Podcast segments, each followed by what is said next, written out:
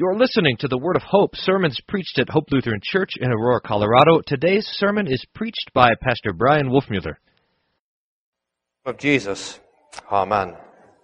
Dear saints, Jesus is up by Tyre and Sidon in this region that's far to the north and to the west. It's probably far northwest, at least as far west as Jesus had gone. He's way out of his normal stomping grounds, and it seems almost as if he's gone to this place for this particular moment, for this particular woman, a Canaanite woman, who, as they're going with the disciples and walking around that area, who comes to Jesus and falls down on her knees and begs him for help with her daughter, who was, the text says, se- severely oppressed with a demon.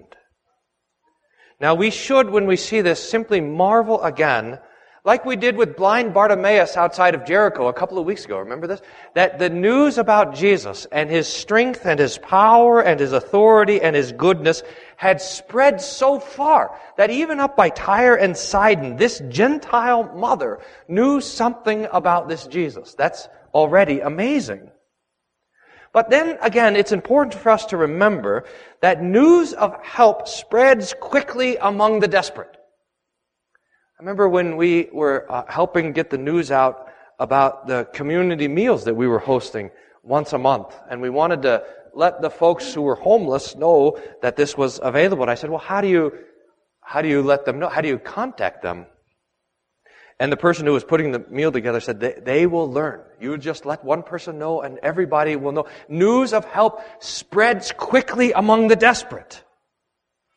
So that, now think about this. There's a pretty good chance that the normal people who were there in Tyre and Sidon had never even heard of Jesus at all. Never knew his name. No, knew nothing about him.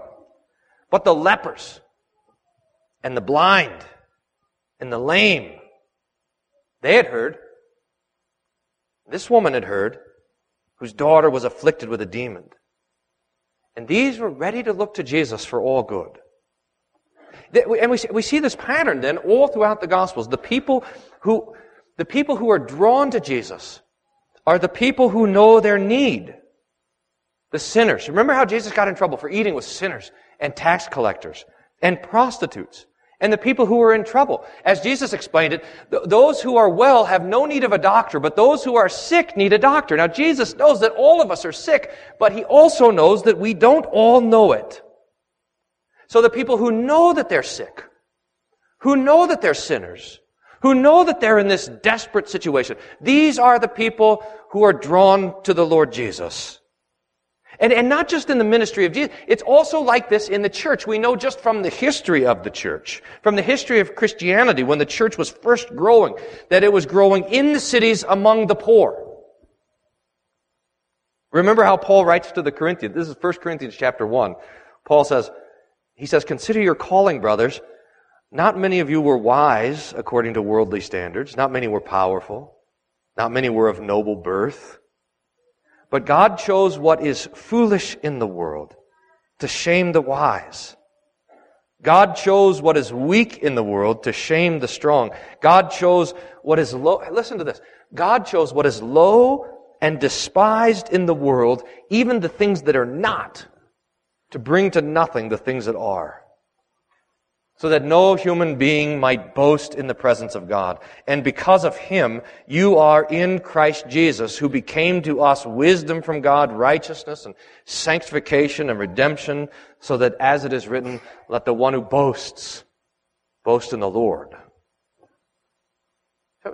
The lowly and the despised and the outcast and the poor and the foolish, those who are in trouble, that's who made up the church in the first generation. Now, I just wonder, just to think about this, how different this is from our own experience of Christianity.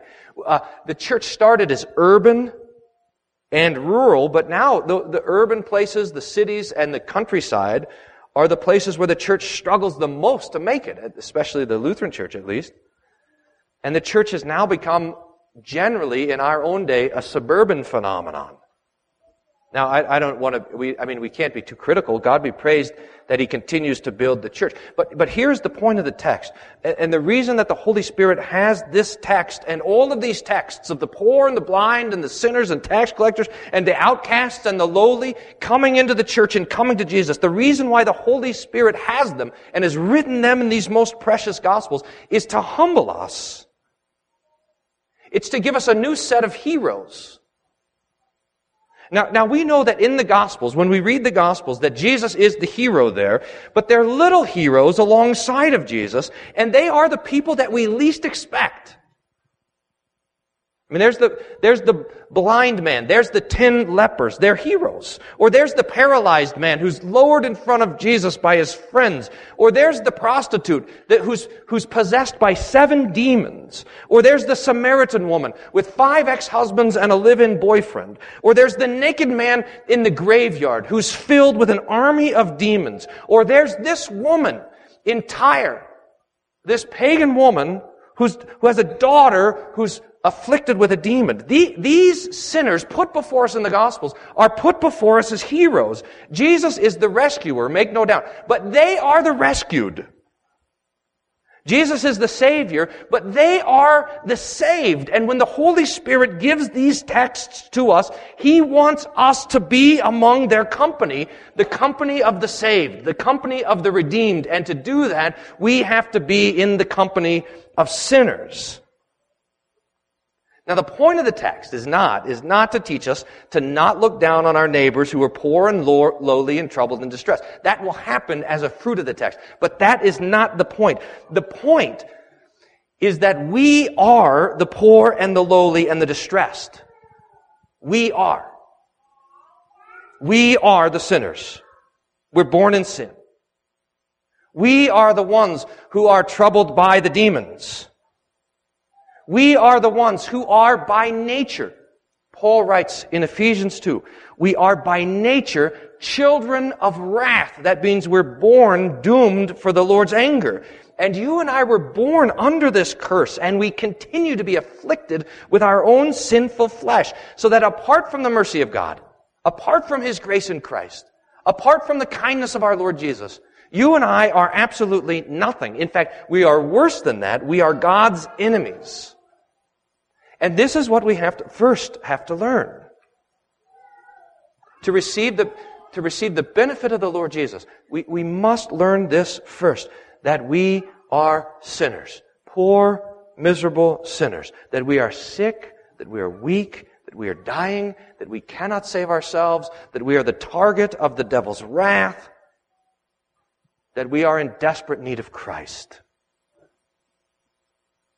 In fact, we come to this text of the Syrophoenician woman, and, and not only is the text just not teaching us to not look down on this woman, to, to, to not despise this woman, but to see her as our sister in Christ, but even more, the text is teaching us, or is, is giving us this Syrophoenician woman, this Canaanite woman, the text is giving her to us as our teacher and our instructor, so that we would be her disciples, and that we would learn what it is to be a beggar. That's, the, that's what the gospel text is training us, is how to beg. So we'll go to school, and we'll let this Canaanite woman, our dear sister in Christ, be our teacher. She has for us this morning five lessons. Number one, you have to know the language of a beggar.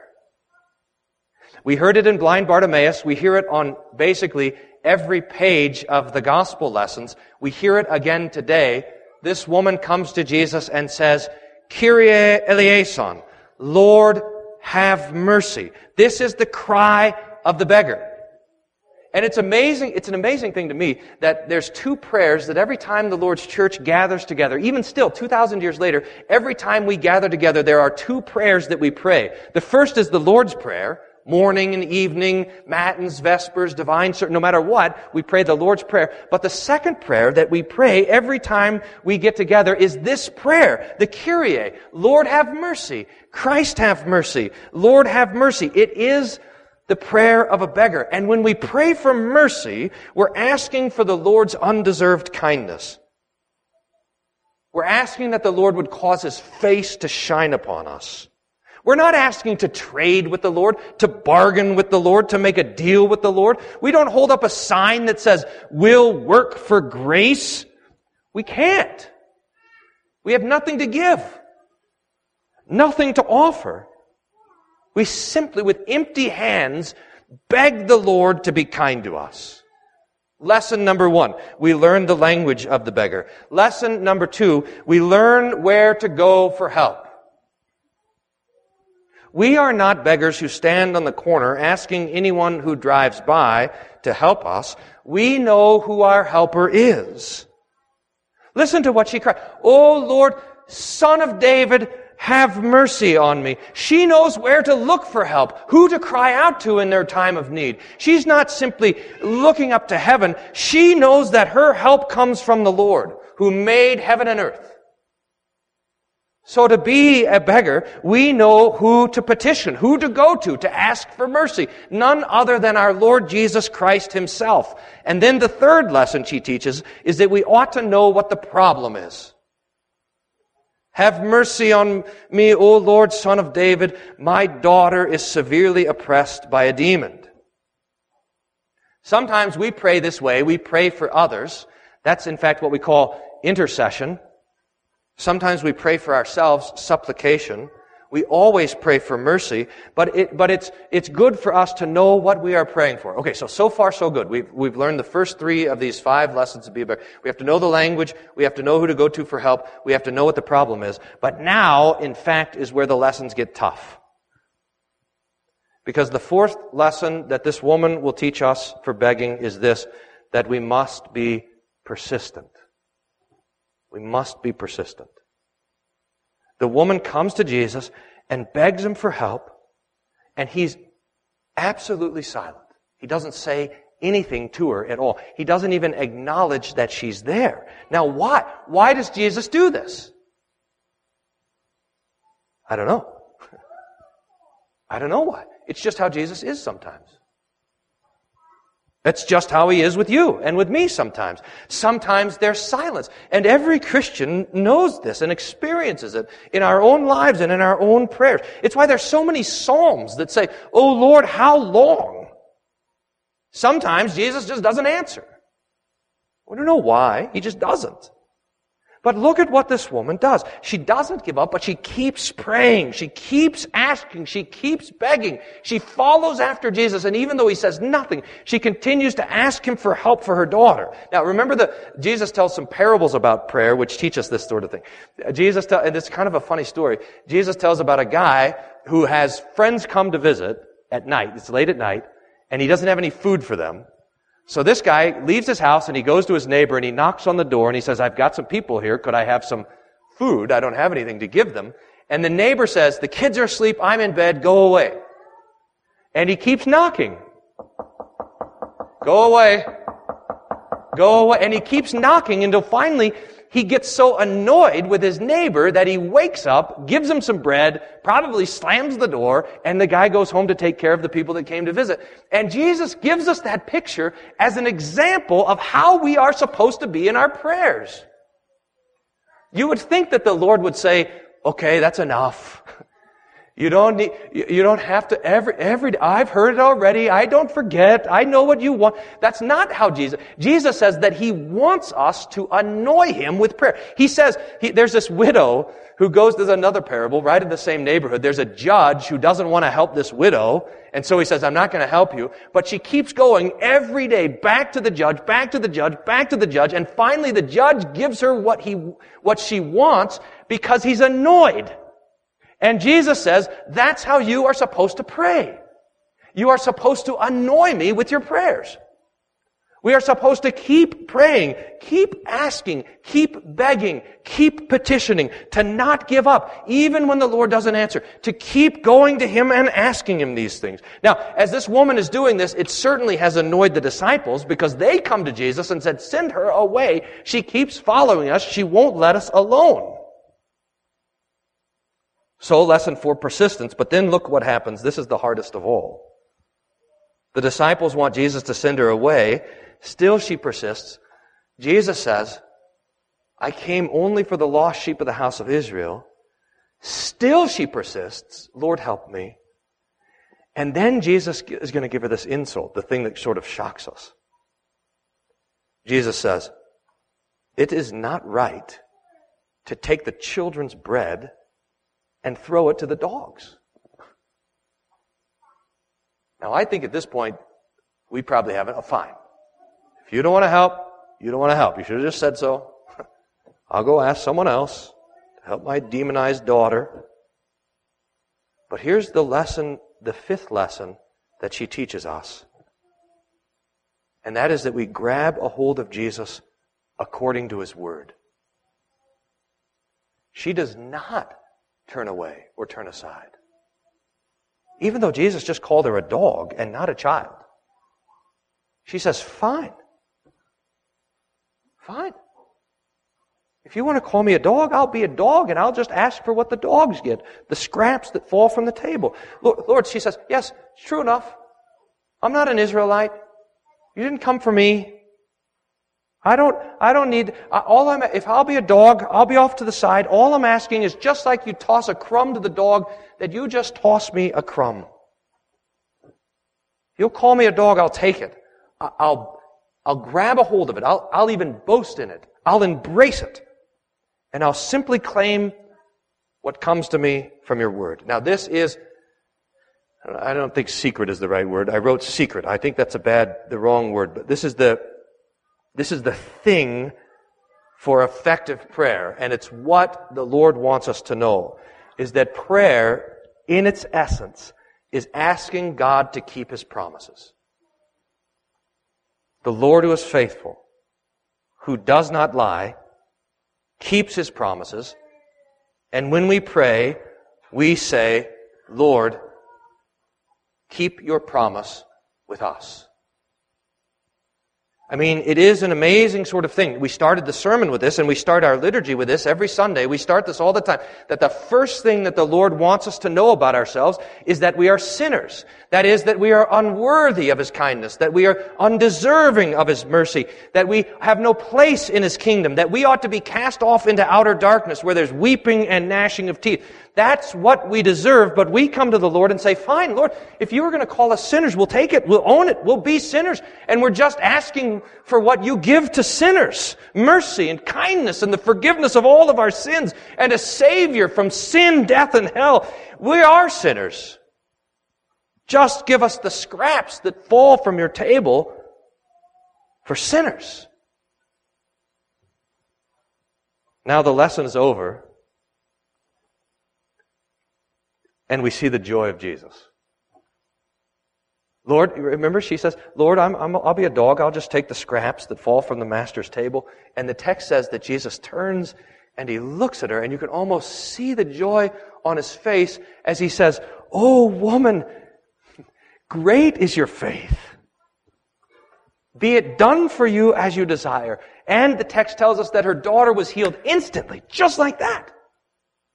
Now, there's two times in the Scripture when Jesus commends somebody like this. The other time is the centurion who came to Jesus begging for healing and health for his servant. Both times the people who came to Jesus were foreigners. Both times they were praying for someone else. Both times Jesus says, I've never seen faith like this. This is what it is. To have this audacious, persistent faith. To press through the silence. To grab on to Jesus' word. To know that we are sinners that deserve nothing from the Lord because of our works or our efforts or our intelligence or our prestige or our position or our whatever. To know that we are sinners, that we are outcasts, that we are the lowly and that we are the despised, but that Jesus has for the lowly and despised gifts beyond measure, gifts beyond our imagining, gifts beyond anything that we could even think about. A place for us in heaven.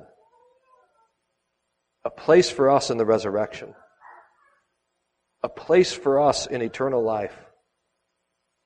And a, a way for us to stand on the judgment day and to receive His kindness.